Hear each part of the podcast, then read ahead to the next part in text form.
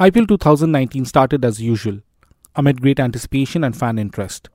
Though the main attractions were the two Australian cricketers, Steve Smith and David Warner, who were making a fresh start following their ball tampering ban. But David Warner of Sunrisers Hyderabad proved everybody wrong over the last five weeks of the 2019 Indian Premier League. Surely he is the bad boy of Australian cricket and India, but other than the followers of Sunrisers Hyderabad, he never had a great fan base. That is why his case is more interesting. Hats off to David Warner. From match number 1 to his 12th outing of the season, he thrashed everyone with great consistency. A successful batsman is one who comes back after a big match and scores again in the next. There's a lot of aggression inside David Warner that is helping him play so well. It is reflecting in his batting because even after not playing for a year, he has shown the aggression to do well. Such aggression makes him a dangerous batsman.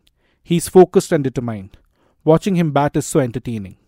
This new Warner was great for Sunrisers, and it will be a plus point for Australia if he continues this form and this hunger for runs into the World Cup.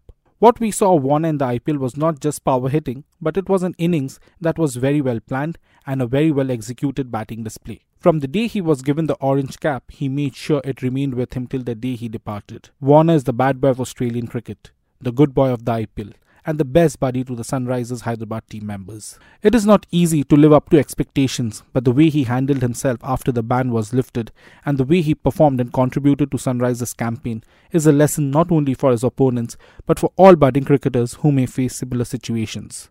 Normally, when you are branded a cheater, it is a label that stays with you for a lifetime. Both Steve Smith and Warner are remembered by the cricketing world as cheaters. They dishonored and disgraced the spirit of the game. But as we say, life is beautiful and cruel too. And for both these players, happy days are back again.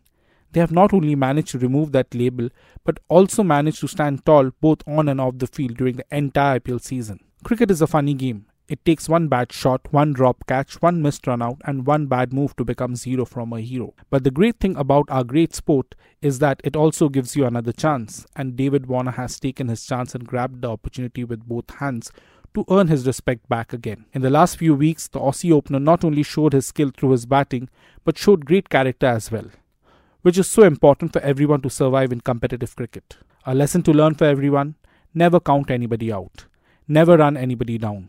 If you have fallen, try to get up and start walking. David Warner did the same. Along with his orange cap, he hit his purple patch. I hope he will continue his form in the upcoming World Cup.